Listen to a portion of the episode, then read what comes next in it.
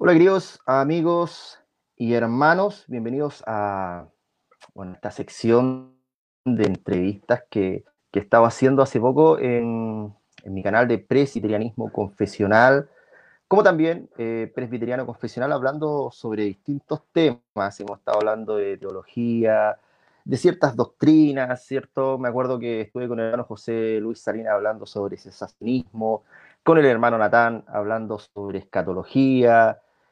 Y bueno, hoy tengo invitado a mi hermano Alessandro Guillén.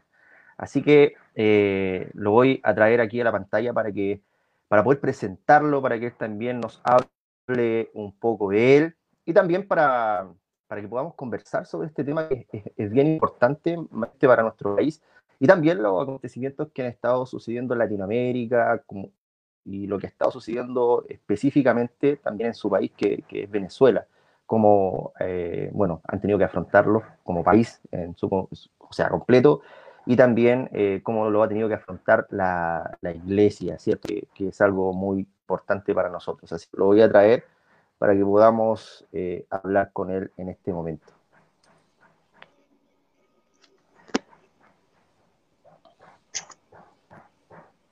Hola, Pablo. Hola, hermano, ¿cómo estás?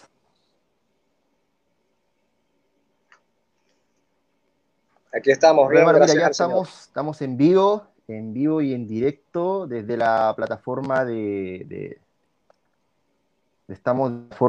aquí de Presbiterianismo Confesional. Así que a todos los hermanos que a lo mejor se acaban de conectar y nos están viendo, que por favor puedan a lo mejor escribir allí un comentario si se escucha bien, se ve bien, para que podamos ver cómo ustedes reciben, mejor dicho, la señal. Así que antes de todo, quiero pedirles que puedan compartir el enlace para que otros hermanos también se puedan conectar y puedan estar dialogando con nosotros o haciendo algunas preguntas con respecto a lo que hoy vamos a hablar. Bueno, querido hermano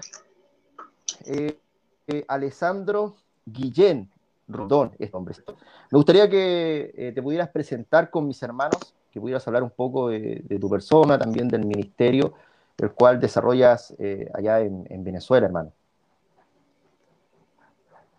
Sí, gracias, Pablo, por la oportunidad de entablar esta conversación y de poder tocar temas que son tan importantes para nosotros como creyentes, ¿no? Y que no debieron dejar nunca de ser importantes, pero que por algunas causas así fue, y bueno, tenemos consecuencias. Bueno, ya tendremos tiempo para hablar de eso.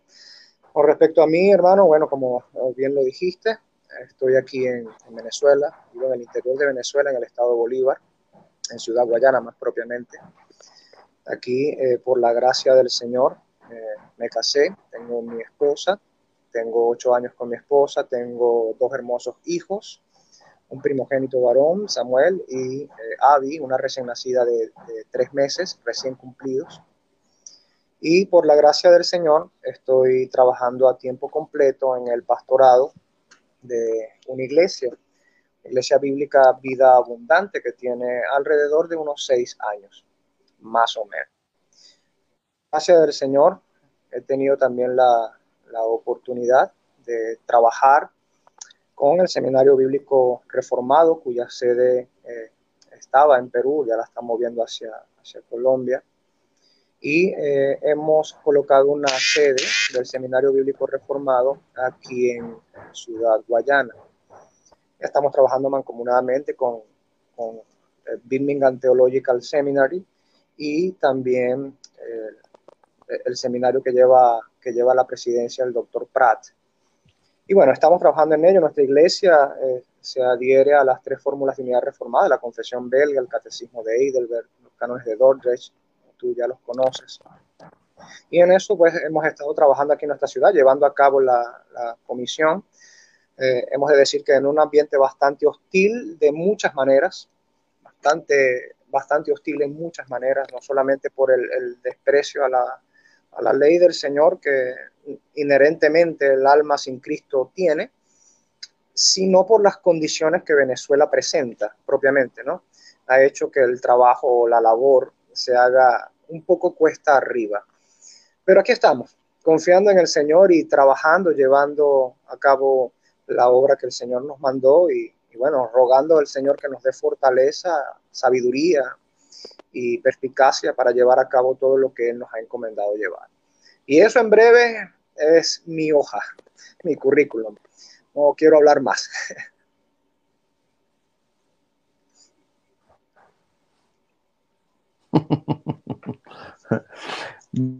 Bueno, hermano,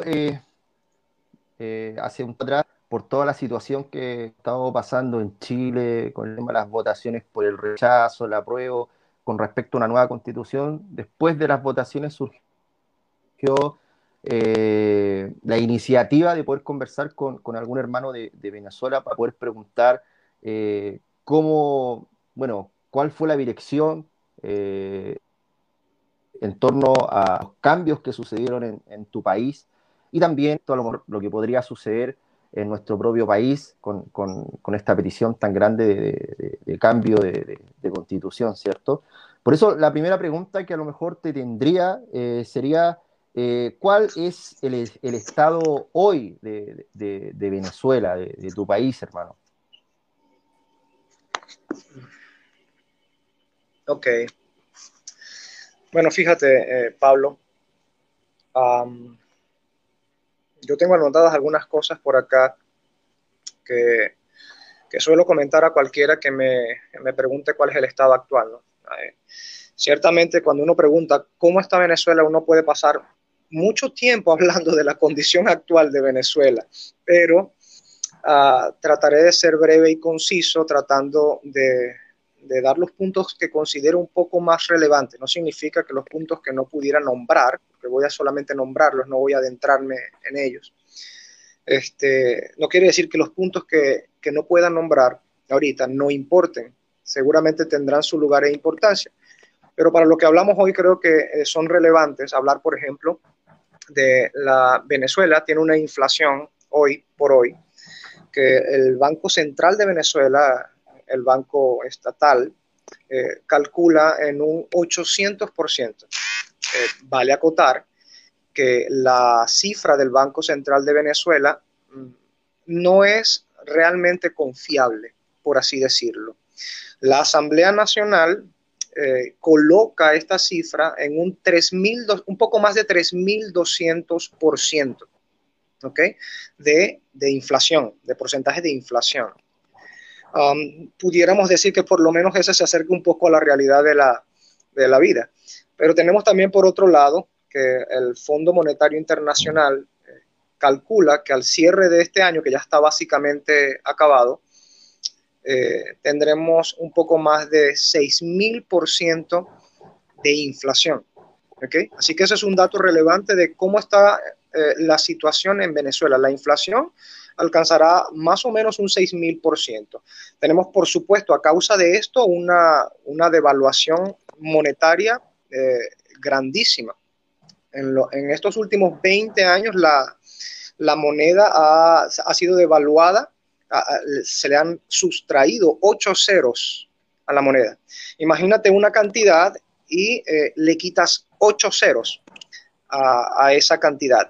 De esa manera ha sido devaluada, por supuesto, nuestra moneda con respecto a la moneda de más uso o de mayor rentabilidad y mayor confianza hoy en Venezuela, que es el dólar. Para el primer trimestre del 2019, este es otro punto más acerca de la condición actual de Venezuela, la deuda externa era un poco más de 110.000 millones de dólares. 110.000 millones de dólares, quizá entre otras deudas externas no pareciera tanto, pero cuando consideramos que en Venezuela hay una población de casi 29 millones de personas, pudiéramos traducir esa deuda externa en una deuda per cápita de al menos $3.500 por habitante. Si bien en otros países $3.500 es nada, wow. En un país con un salario mínimo de $1 o poco menos ahora con el aumento y la canasta básica alrededor de $250, la canasta básica de alimentación, te podrás imaginar que, por supuesto, esa deuda per cápita es bastante, es muy influyente. Por otro lado, tengo otro punto aquí, las encuestas de Encovi, que son muy utilizadas para este punto, dieron que dentro del 2019 y lo que va del 2020, 96% de los venezolanos es pobre por ingreso. Escucha bien, 96% de los venezolanos está en pobreza por causa de sus ingresos. Y el 79% vive en pobreza extrema. Eso es una situación bastante difícil. Recordemos que, como dije anteriormente, tenemos el salario mínimo más bajo del mundo hasta donde se puede entender, y el poder adquisitivo más pulverizado hasta ahora.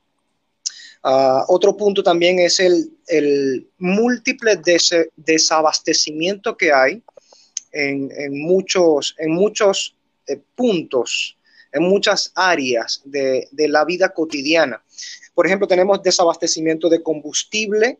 Encontramos que desde hace un tiempo para acá tenemos una gran cantidad de personas que caminan kilómetros y kilómetros para moverse en la ciudad, o como yo, bueno, cuando me viste que estaba llegando venía con el casco de la bicicleta. Por lo menos a mí me prestaron una bicicleta y con ella puedo andar y hacer mis labores pastorales.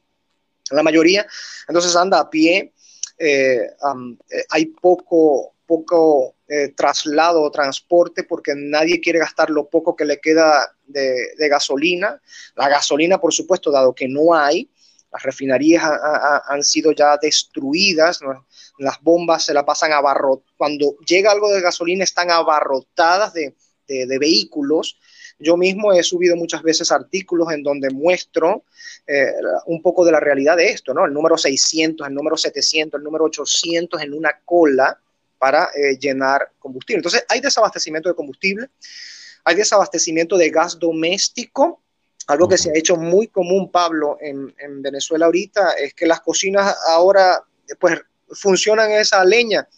La leña es el nuevo gas, ¿ok? Lamentablemente, esta revolución bolivariana lo que nos ha traído principalmente es volvernos a la era de piedra, ¿no? De alguna manera, la era cavernícola, buscar leña para poder cocinar. Entonces, eso es un problema también porque dificulta el diario vivir de las personas. Hay desabastecimiento de electricidad, un servicio tan básico como electricidad se ve claramente obstaculizado, ¿no? Creo que ha sido noticia mundial cómo los apagones en Venezuela duran horas y horas y horas, a veces días. ¿Okay? Y muchas veces ni siquiera los hospitales salen bien librados de ese desabastecimiento de electricidad, lo que por supuesto tiene una cantidad de implicaciones que no puedo tocarlas ahorita, pero que son también de considerar. Si en un hospital se va la luz por varias horas, imagínate lo que puede ocurrir, ¿no? Entonces siempre hay largos apagones. Aquí se ha hecho normal vivir con velas en la casa, porque no sabes cuándo se va a ir la luz, y cuando se va la luz, por supuesto, tampoco sabes cuándo va a regresar. Recientemente a nosotros se nos fue la luz y duró varias horas y regresó ya entrada la noche. Menos mal teníamos varias velas y pudimos estar con algo de luz por causa de esas velas. Por supuesto, no está de más decir que el hecho de que se vaya la luz, se va la electricidad, también tiene implicaciones con respecto a lo social, porque los ladrones aprovechan la oscurantina que hay y todo lo demás y hacen de las suyas, pues aumentan, multiplican sus fechorías.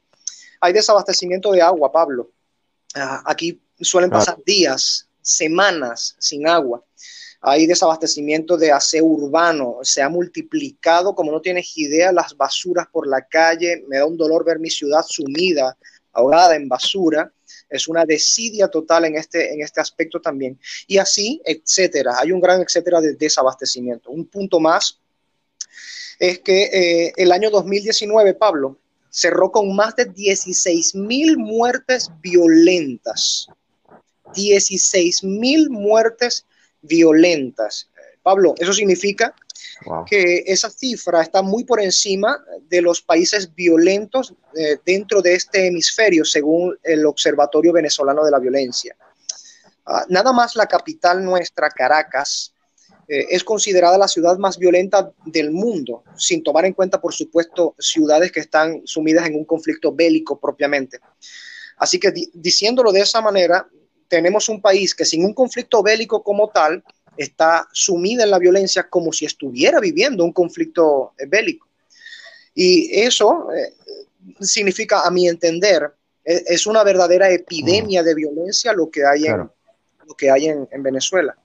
Un punto más acerca de la actuación, de la condición de Venezuela, es la emigración venezolana. Eso te habla mucho de cómo está la condición venezolana, Pablo.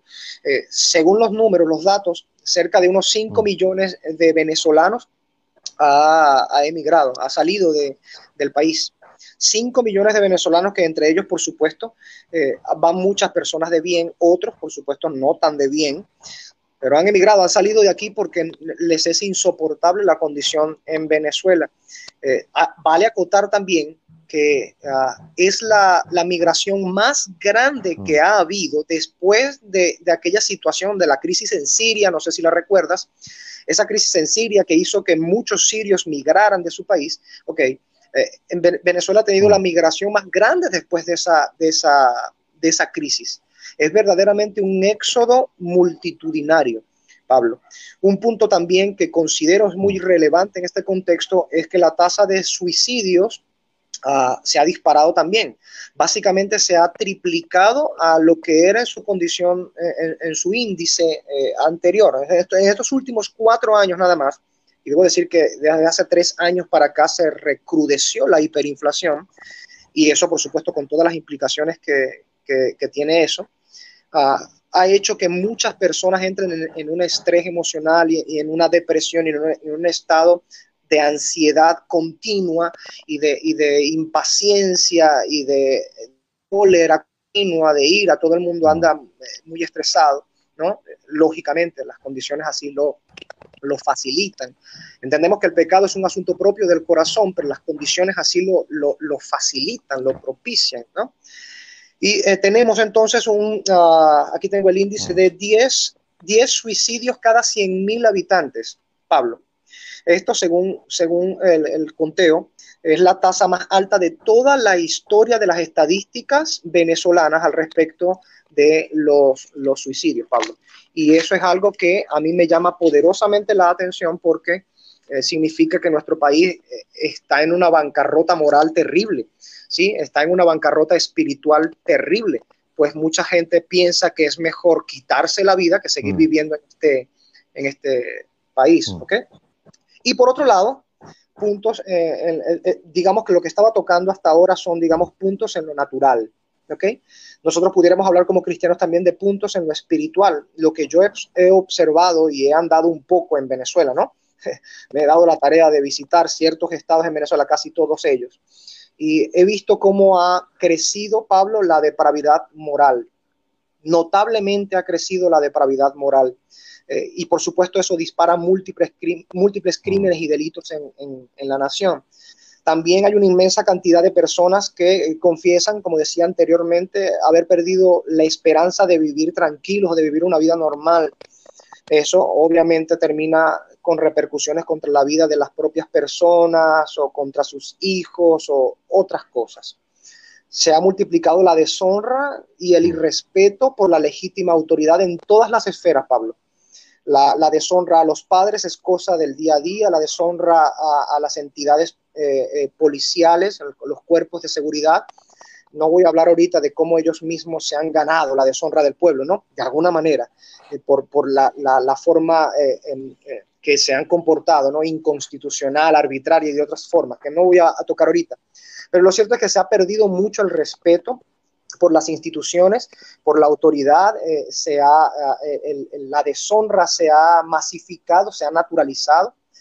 Hay un incremento en la idolatría también, Pablo. Hace poco estaba revisando algunos índices y ha crecido mucho aquí lo que es la palería, la regla de ocha, los babalaos, brujería. Aquí tenemos algo llamado la Montaña de Sorte, que es una montaña donde se hacen sacrificios de niños y otras horripilantes cosas. Y eso ha incrementado mucho porque de alguna manera la gente acude a esto pensando que realmente van a encontrar aquí un reposo, una ayuda, qué sé yo, qué cantidad de necedades entran en la mente por causa del pecado y la condición espiritual, ¿no?, en nuestro país. Otra es que la mayoría de las personas suele estar con un temperamento irascible, Pablo, grosero, violento. La mayoría de las personas ha entrado en esta cantidad de condiciones de temperamento irascible, ¿ok? Siempre era conocido Venezuela como el país más feliz del mundo. Solía llamarse a Venezuela como el país más feliz del mundo. Aún pienso que todavía hay venezolanos que quieren tomarse los asuntos jocosamente. Pero claramente el temperamento promedio del venezolano ha cambiado mucho, Pablo. Ha cambiado mucho y se nota más la predisposición a la ira, naturalmente, en muchos de los venezolanos. Se multiplicó la mentira también, Pablo. Se ha vuelto el medio normal para que muchos otros pecados y delitos se cometan en las redes sociales. Siempre ha habido esto, pero ahora la mentira, para poder llevar a cabo estafas y poder salirse con la suya y tener dinero y poder resolver, se ha vuelto la mentira algo muy, muy, muy común, muy del día a día. No es que antes no había, estoy hablando de cómo se ha multiplicado en nuestra condición. Es la condición espiritual de Venezuela ahorita donde se ha multiplicado la mentira. Por supuesto han crecido los hurtos, las estafas. Incluso dentro de la población infantil tenemos índices que han crecido, ¿no?, de niños que pues van a la escuela y roban para comer y cosas así, ¿no? Entonces, claro, es lamentable eso, pero eso te habla de cómo está la condición, no solo natural, la nación, sino también cómo está la condición espiritual de los mismos niños, ¿no? Cómo van creciendo y viendo estas cosas y no hay padres tampoco que les corrijan estas cosas. Bueno, y los dos últimos puntos para terminar, Pablo, perdóname que me extienda tanto. El menosprecio a Dios y a su santa ley se ha hecho profundamente manifiesto. No es que antes no lo hubiera, como dije, sino que se ha hecho profundamente manifiesto. Realmente Dios está juzgando duramente a esta nación por causa de sus pecados, y el desprecio es la forma natural de manifestar esta nación, de manifestar la ira que tienen contra el Dios creador. Su desobediencia, su desagrado hacia Dios, lo manifiestan no solamente con su desobediencia a la ley del Señor, sino con un profundo desprecio a lo que tiene que ver verdaderamente con el Evangelio, con la ley del Señor y con su santa ley, con su santa palabra. Esto es aún más pertinente cuando recordamos que, de alguna manera, tradicionalmente Venezuela es un país supuestamente cristiano, ¿no? Digo tradicionalmente. Obviamente no son una nación cristiana, no somos una nación cristiana. Y el desprecio por la ley del Señor se nota. Pues estamos hablando de que no es una nación en donde, por ejemplo, como las naciones africanas, en donde sus religiones son oficiales y actúan conforme a sus religiones oficiales y son en mayoría, ¿no?, sujetos a sus religiones oficiales, ¿no?, como sucede también en los países musulmanes. Se supone que esto es un país de tradición cristiana y el rechazo y el menosprecio a la palabra del Señor es gigantesco. Y por último, y no menos importante, y lo dejé por último porque es muy importante realmente, la iglesia venezolana, al menos de una manera general, Pablo, ha abandonado el pregón del arrepentimiento y la justicia en la nación. Ha enmudecido, ha tapado la boca, ha enmudecido la voz profética contra la corrupción de los gobernantes y de todos los demás estratos, de hecho. Entonces, eso es un punto que creo yo es muy importante y creo yo que vamos a estar hablando más adelante de eso también. Así que, básicamente, muy brevemente, muy resumidamente, Pablo, esto es la condición de Venezuela.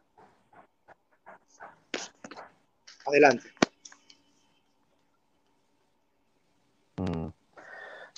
Sí, hermano. Te oigo y, bueno, puedo ver claramente algunas cosas que también han estado sucediendo en nuestro país con el tema de las votaciones, cómo a través de esta explosión social que se le ha llamado a través de los medios, que claramente no fue una explosión social, sino fue actos delictivos, caos, quema de iglesias, destrucción de la propiedad privada, depravación moral por todos lados. Es lo que ha estado sucediendo también en nuestro país. Y como tú dices, el juicio de Dios está cayendo sobre Creo que también en nuestro país está sucediendo lo mismo. Creímos que éramos una nación cristiana de la misma forma, y hemos visto que hay muy bajo porcentaje, o una, se podría decir un pequeño remanente, mejor dicho, de aquellos que son fieles a la palabra de Dios y a andar en la ley del Señor. Me gustaría también preguntar, querido hermano, vamos con otra pregunta para poder avanzar. ¿Qué es el proceso que se llevó a cabo en tu país para llegar a Son, querido hermano? Ya. Bueno, Pablo, es una pregunta con una respuesta bastante amplia, ¿ok? Y digo bastante amplia porque es resulta en un conglomerado, sí, un conjunto de factores que hicieron no solo posible, sino incluso inminente, que la condición de Venezuela llegara a ser la que hoy es, ¿ok? Yo tengo anotada por aquí algunos puntos que creo son pertinentes, y como dije anteriormente, no creo que sean los únicos puntos realmente, pero desde mi perspectiva, desde mi visión de la circunstancia, creo que fueron los que más influyeron, ¿ok? Y brevemente, pues, los factores que dieron paso a esto y que hicieron muy inminente esta situación: socialismo suave, para empezar por allí. El socialismo suave fue uno de los que dio paso a esto, ¿ok? Digo socialismo suave porque todos los gobiernos anteriores al de Chávez en el 98, ¿ok?, fueron de centroizquierda. Generalmente nosotros encontramos dentro de la verborrea chavista que Chávez y luego su sucesor también, y así todos los que hacen vida en los partidos socialistas y comunistas en Venezuela, se encargaron de hacer ver que los partidos anteriores eran de derecha, ¿sí? Por ejemplo, aquí hay dos famosos partidos que antes de la llegada de Chávez tenían algo llamado prácticamente bipartidismo. Se repartían la pelota política entre ellos, algo así como el republicanismo y los demócratas allá en Estados Unidos, ¿no? Que básicamente no le dan entrada a la palestra a ningún independiente o algún otro, ¿no? Bueno, asimismo, había aquí algo denominado un bipartidismo entre AD y COPEI, Acción Democrática y COPEI, ambos de centroizquierda y con puntos o políticas de socialismo suave, ¿ok? Había mucho de keynesianismo en ello, de la teoría de Keynes, había mucho acerca del socialismo suave, ¿sí?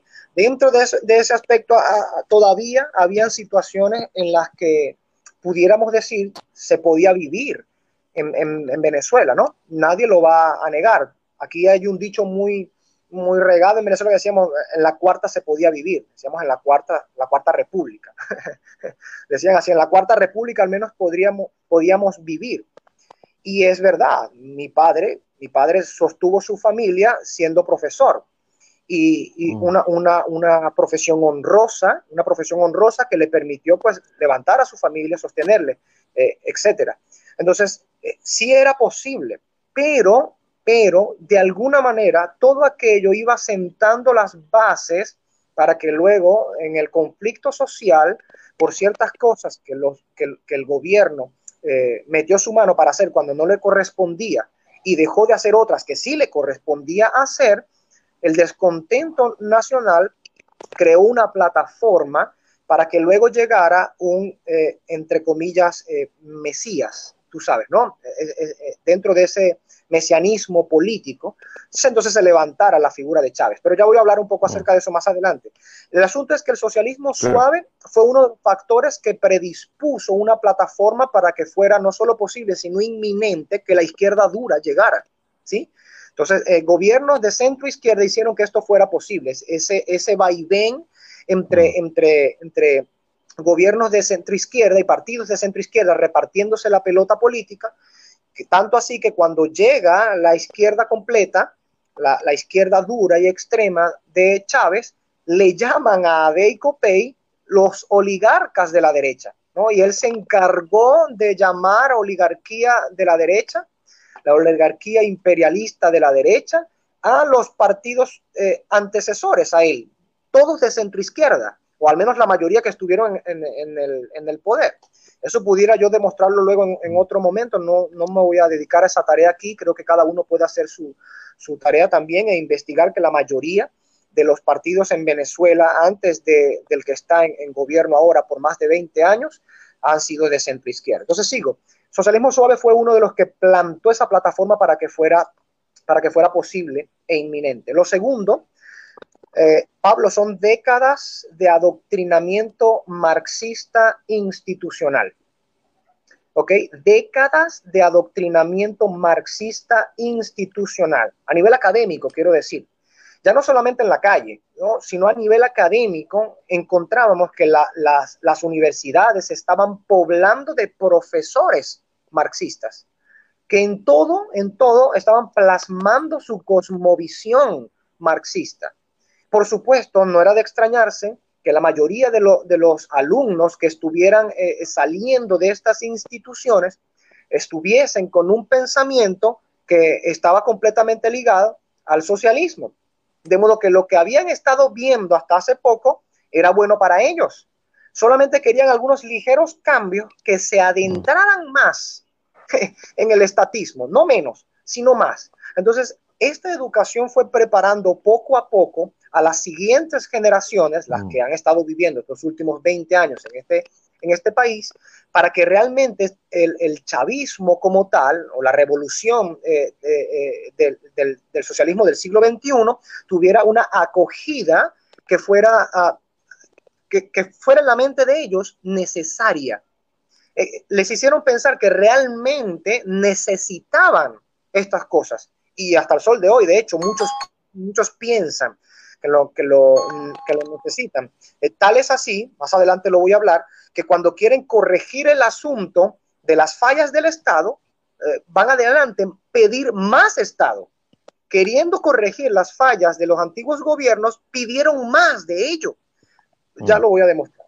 Pero en fin, eso es un segundo punto que tiene mucha validez, Pablo, porque esas décadas de adoctrinamiento marxismo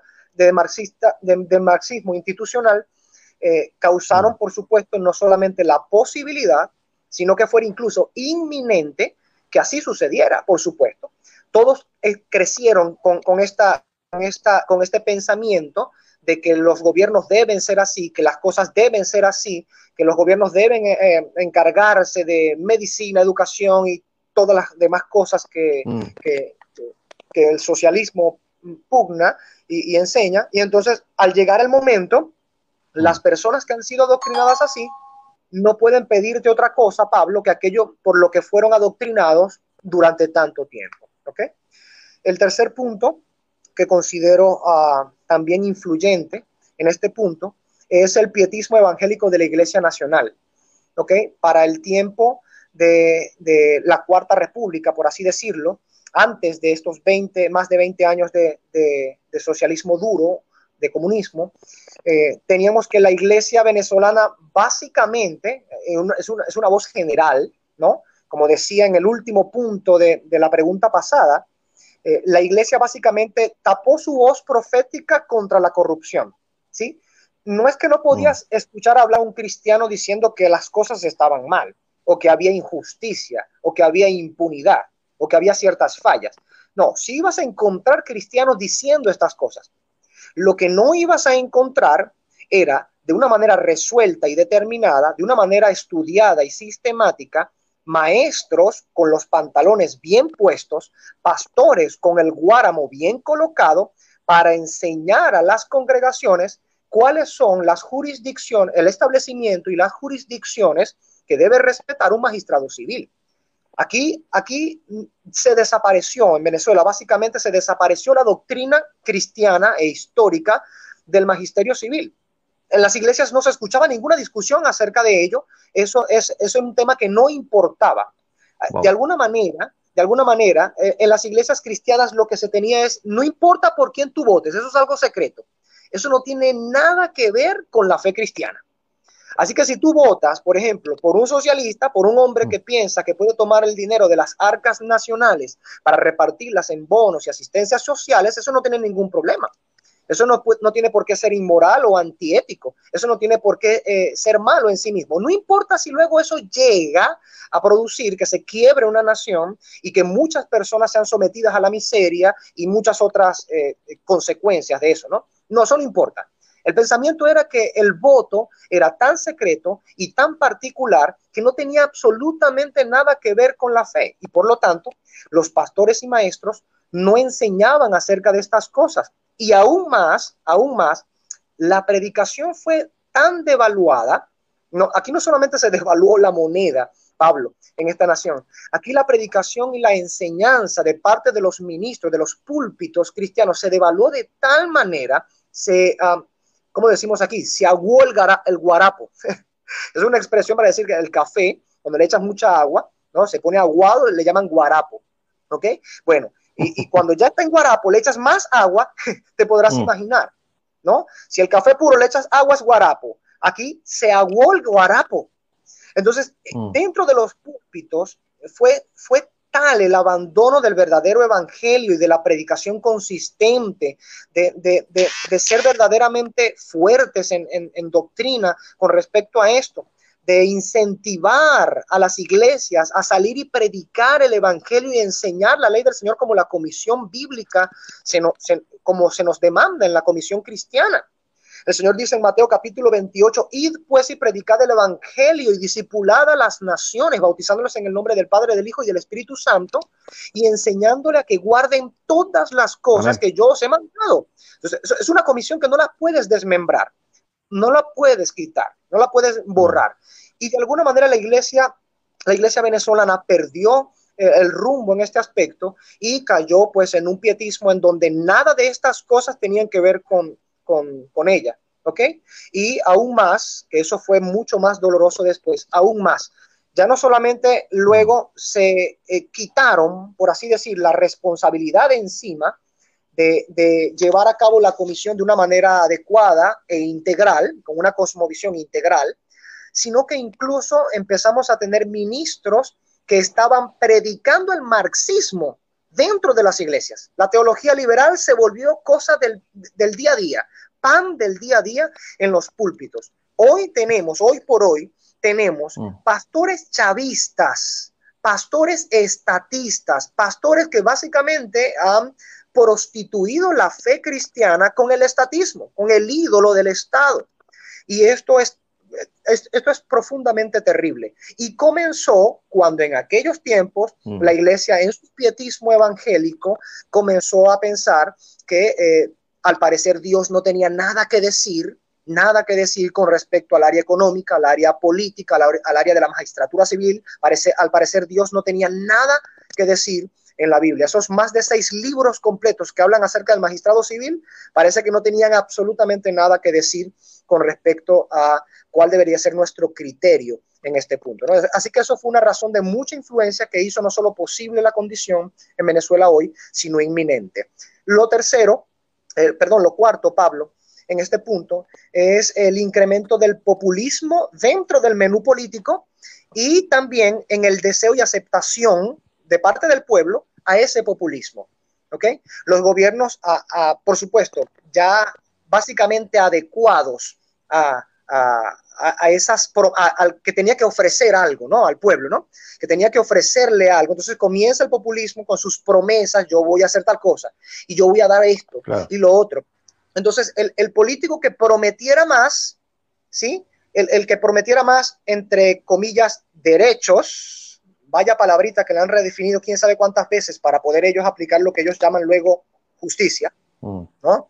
Entonces comenzaron a proclamar qué cantidad de derechos y cuestiones, regalando asistencias sociales y bonos y prometiendo cualquier cantidad de cosas bajo una verborrea completamente populista. Entonces no solamente se acostumbraron los políticos a utilizar esta estrategia, porque se dieron cuenta que era muy eficaz para ganar votos, sino que el pueblo mismo precisamente por lo que hablamos de ese adoctrinamiento marxista institucional que piensan que el Estado debe ocuparse de ellos. Entonces, es todo el cóctel para el desastre, porque ellos adoctrinados de que deben recibir todo del Estado, y llega un político prometiéndoles, regalarles y darles cual derecho ellos se inventaron.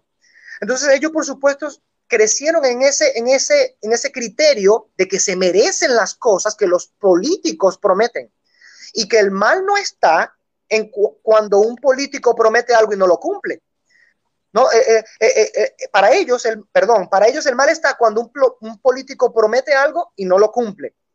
Para ellos el mal no está cuando de hecho el político, traspasando sus jurisdicciones, comienza con el populismo a prometer cosas que no son su jurisdicción gobernar. ¿Ok? Entonces ese deseo y aceptación del populismo se acrecentó en la nación propiamente. Y en los políticos, pues por supuesto lo vieron como la estrategia infalible para llenar los curules del Parlamento, para alcanzar los puestos del Ejecutivo.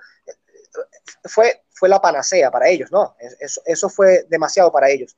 Otro punto es la ignorancia del pueblo a causa de diversos factores, ¿no? Pero no solamente del adoctrinamiento marxista institucional, Pablo, que eso es una influencia muy grave para que llegáramos a estar como estamos, sino en segundo lugar, como dije también, el pietismo evangélico. Ese pietismo evangélico reprimió la verdadera enseñanza. Entonces, la enseñanza de la verdad en estas áreas fue reprimida de las instituciones académicas, primero. Y de paso, la iglesia, columna y baluarte de la verdad, aquella que se le fue encomendada destruir los argumentos que se levantan en contra de la verdad y llevar cautivo todo pensamiento a Cristo, significa todo pensamiento, ellos reprimieron la verdad, aquella que debió haber comunicado la verdad y haber enseñado a la nación que hay una verdad divina con respecto a estas áreas, la reprimió. Y por supuesto, Satanás no reprimió su doctrina, ¿ok? Sino que comenzó a sembrar lo suyo, y aquí en Venezuela se multiplicó la ignorancia al respecto. Tal es así, Pablo, la condición de ignorancia de este pueblo, que en el 97, 98, Chávez arriba al poder en el 98, ¿ok? En el 98, cuando Chávez llega al poder, luego de que se juramente y todo lo demás, casi que inmediatamente comienza una asamblea constituyente, que por cierto ese es el último punto que lo voy a tocar ahorita, ya viene.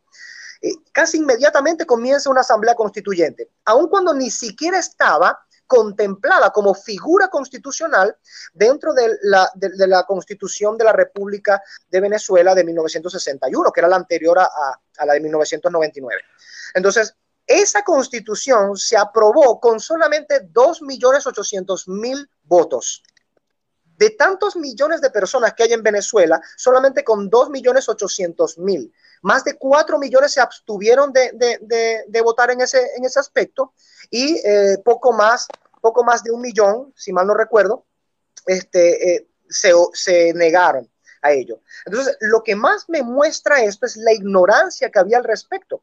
¿Por qué? Porque cuando llegaba una elección, una votación, Pablo, para la presidencia, para el Ejecutivo, mucha gente salía a votar, ¿sí?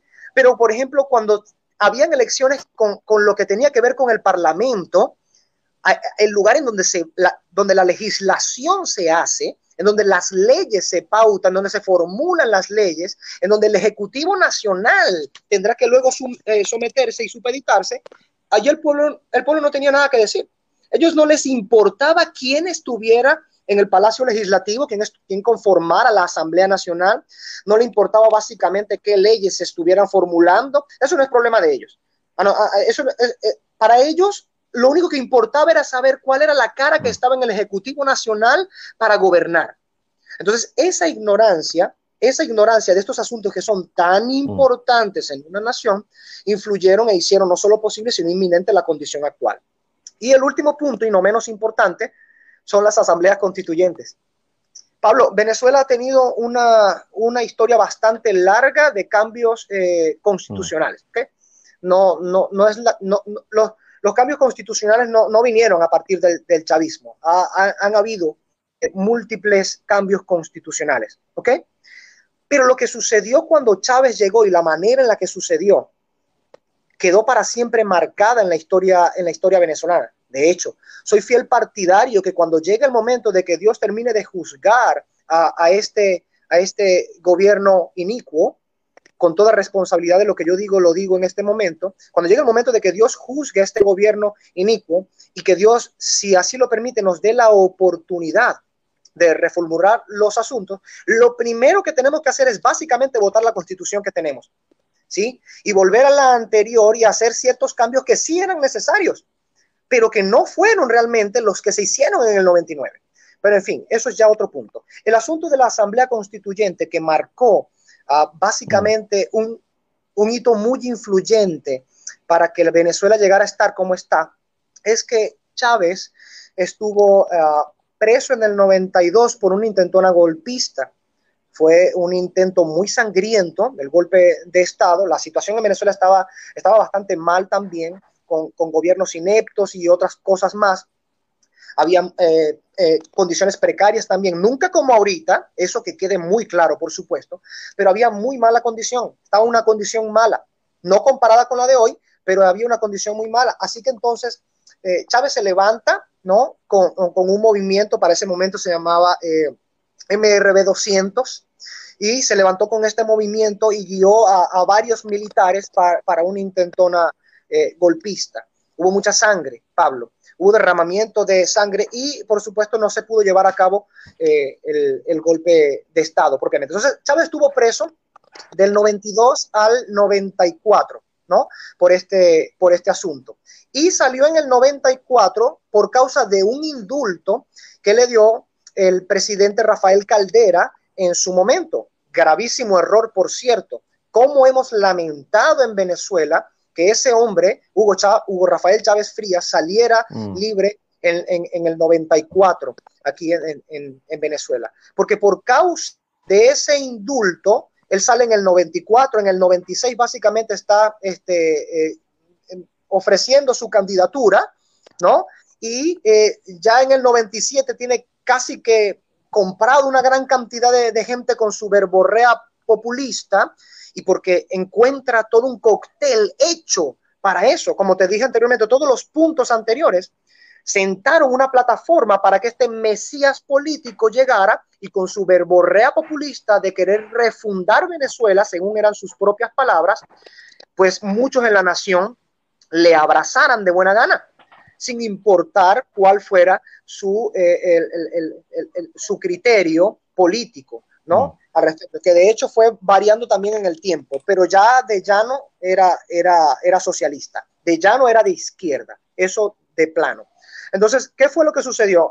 Esta Asamblea Constituyente marcó mucha importancia, Pablo, porque Hugo Chávez se consagra como presidente en el 98, básicamente el año después tenemos a la nueva constitución, la constitución del 99.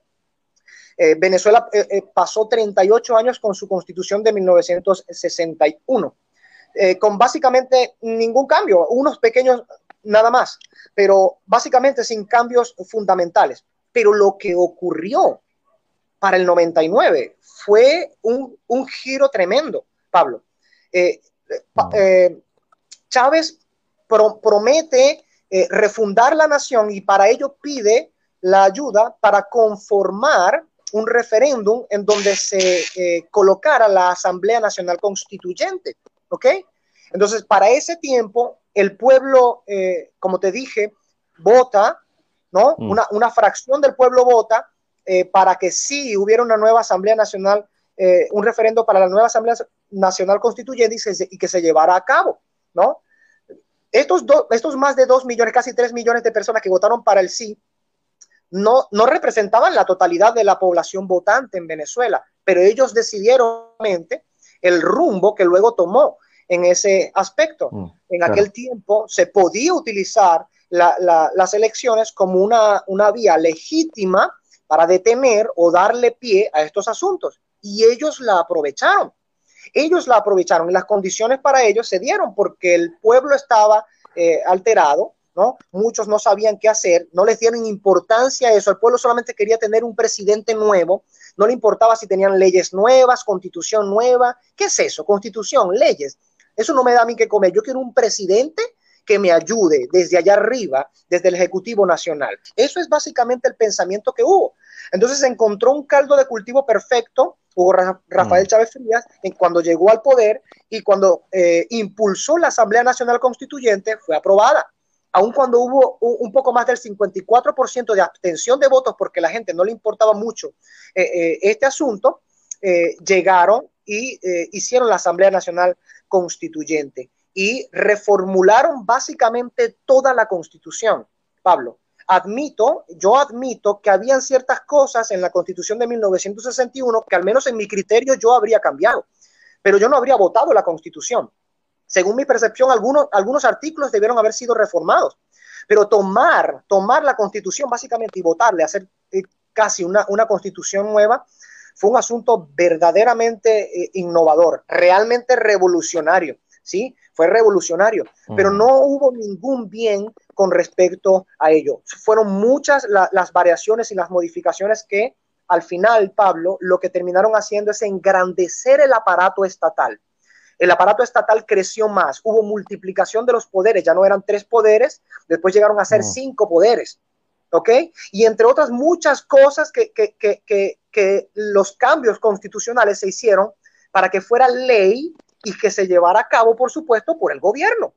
Entonces ya luego el gobierno comenzó a actuar con poder de ley, ¿sí? Ya estas cosas no se podían frenar porque ya eran ley, ya era constitución y el gobierno debía velar por la constitución. Así que cada cosa que hacían ya estaba amparada por la Constitución. Entonces sucedió que más adelante intentaron hacer otro referéndum para cambiar 34 artículos más.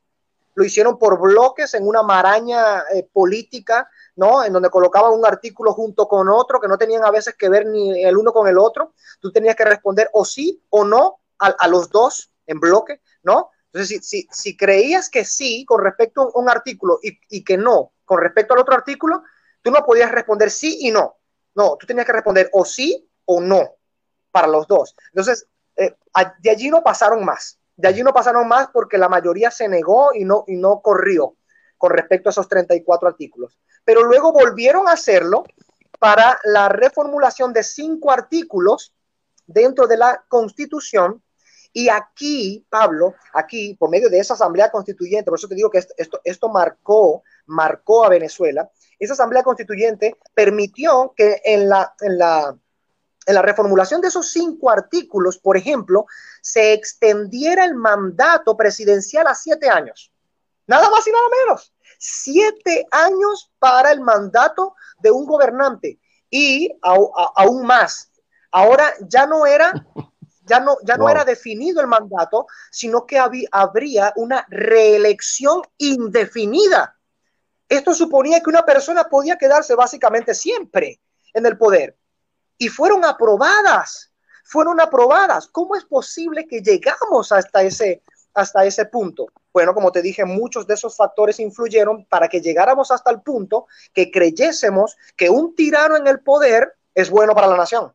Que una persona que permanece en el poder con sus ideas y que tiene suficiente tiempo para estirar su poder y creer que puede levantar su jurisdicción hasta donde le dé la gana hacerlo, pues será bueno para nosotros. Hasta ese punto llegamos. Entonces, bueno, hermano, para concluir, estos fueron algunos de los factores que alimentaron, que nutrieron, que hicieron posible e inminente incluso que la condición de Venezuela fuera la que tenemos hoy, hermano. Adelante.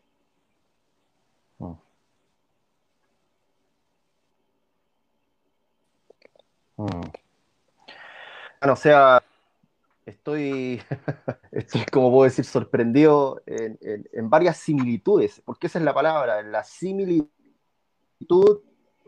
de algunas cosas que han estado sucediendo en el tema de adoctrinamiento que hemos visto que a partir de universidades, de escuelas estatales, etcétera, se han tomado otras.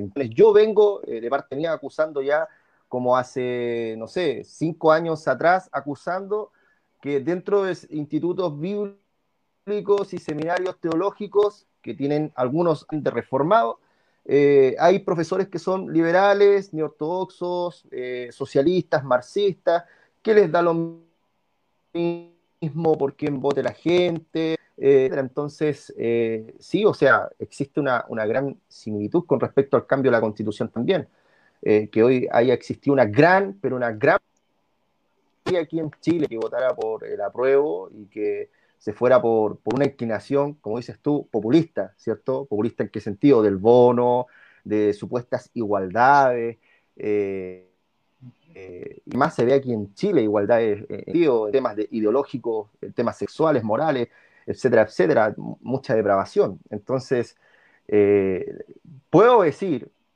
ante lo que tú a lo mejor me expresas, que no vamos en un buen camino.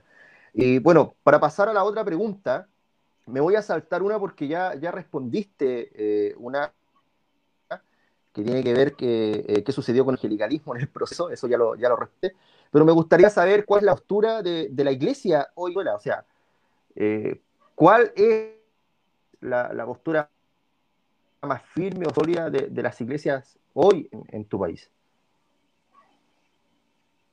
Ok. Como te dije anteriormente, Pablo, aquellas eran las circunstancias en su momento que dieron pie a lo que sucedió. ¿Okay? Las cosas han cambiado un poco en un sentido. Y es que ciertamente los cristianos no quieren el gobierno que hay aquí. Hay un descontento popular